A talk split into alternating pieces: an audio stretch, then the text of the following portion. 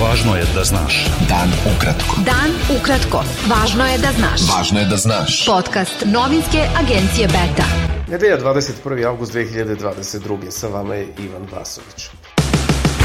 Predsednik Srbije Aleksandar Vučić rekao je da će Beograd u narednih 10 dana nastaviti da traži kompromisno rešenje u vezi sa registarskim tablicama i dokumentima čiju primjenu je od 1. septembra najavila Priština. Vučić je u Beogradu posle razgovora sa predstavnicima Srba sa Kosova i Metohije o dijalogu u Briselu optužio Prištinu da želi da protera Srbe sa severa Kosova i Metohije, te naglasio da uprko svemu izbegličkih kolona i progona neće biti. Vučić je u nedelju o pregovorima u Briselu razgovarao i sa patrijarhom Porfirijem i episkopom Bačkim Irinejem. Predsednik Azerbejdžana Ilham Alijev izjavio je da je Srbiji odobren međudržavni sporazum o kupovini struje iz Azerbejdžana po povoljnim uslovima – saopštila je služba za saradnju s medijima predsednika Srbije Aleksandra Vučića.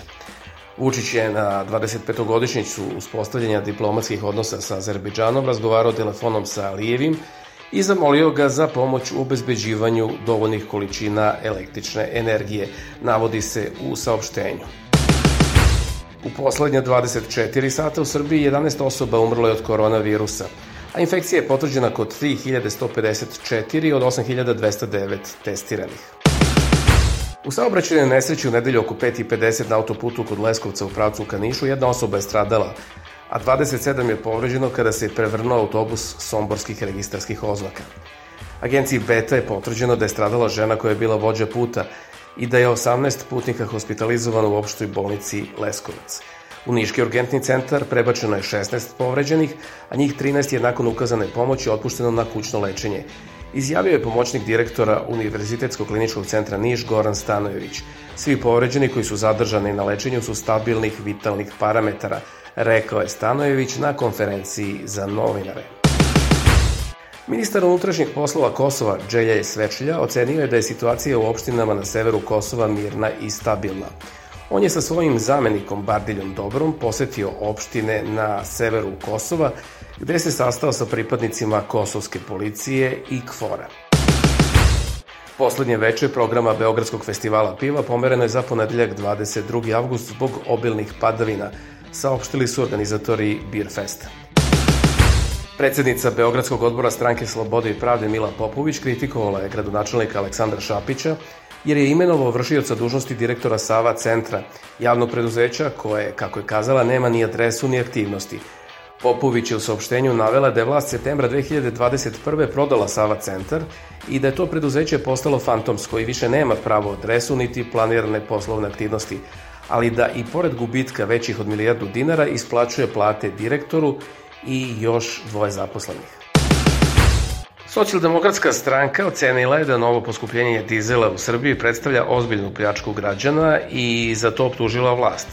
Potpredsednik SDS-a Goran Radosavljević u saopštenju je naveo da je Srbija, iako cena nafte na svetskom tržištu pada mesec dana, jedina zemlja u regionu koja je podigla cenu dizela.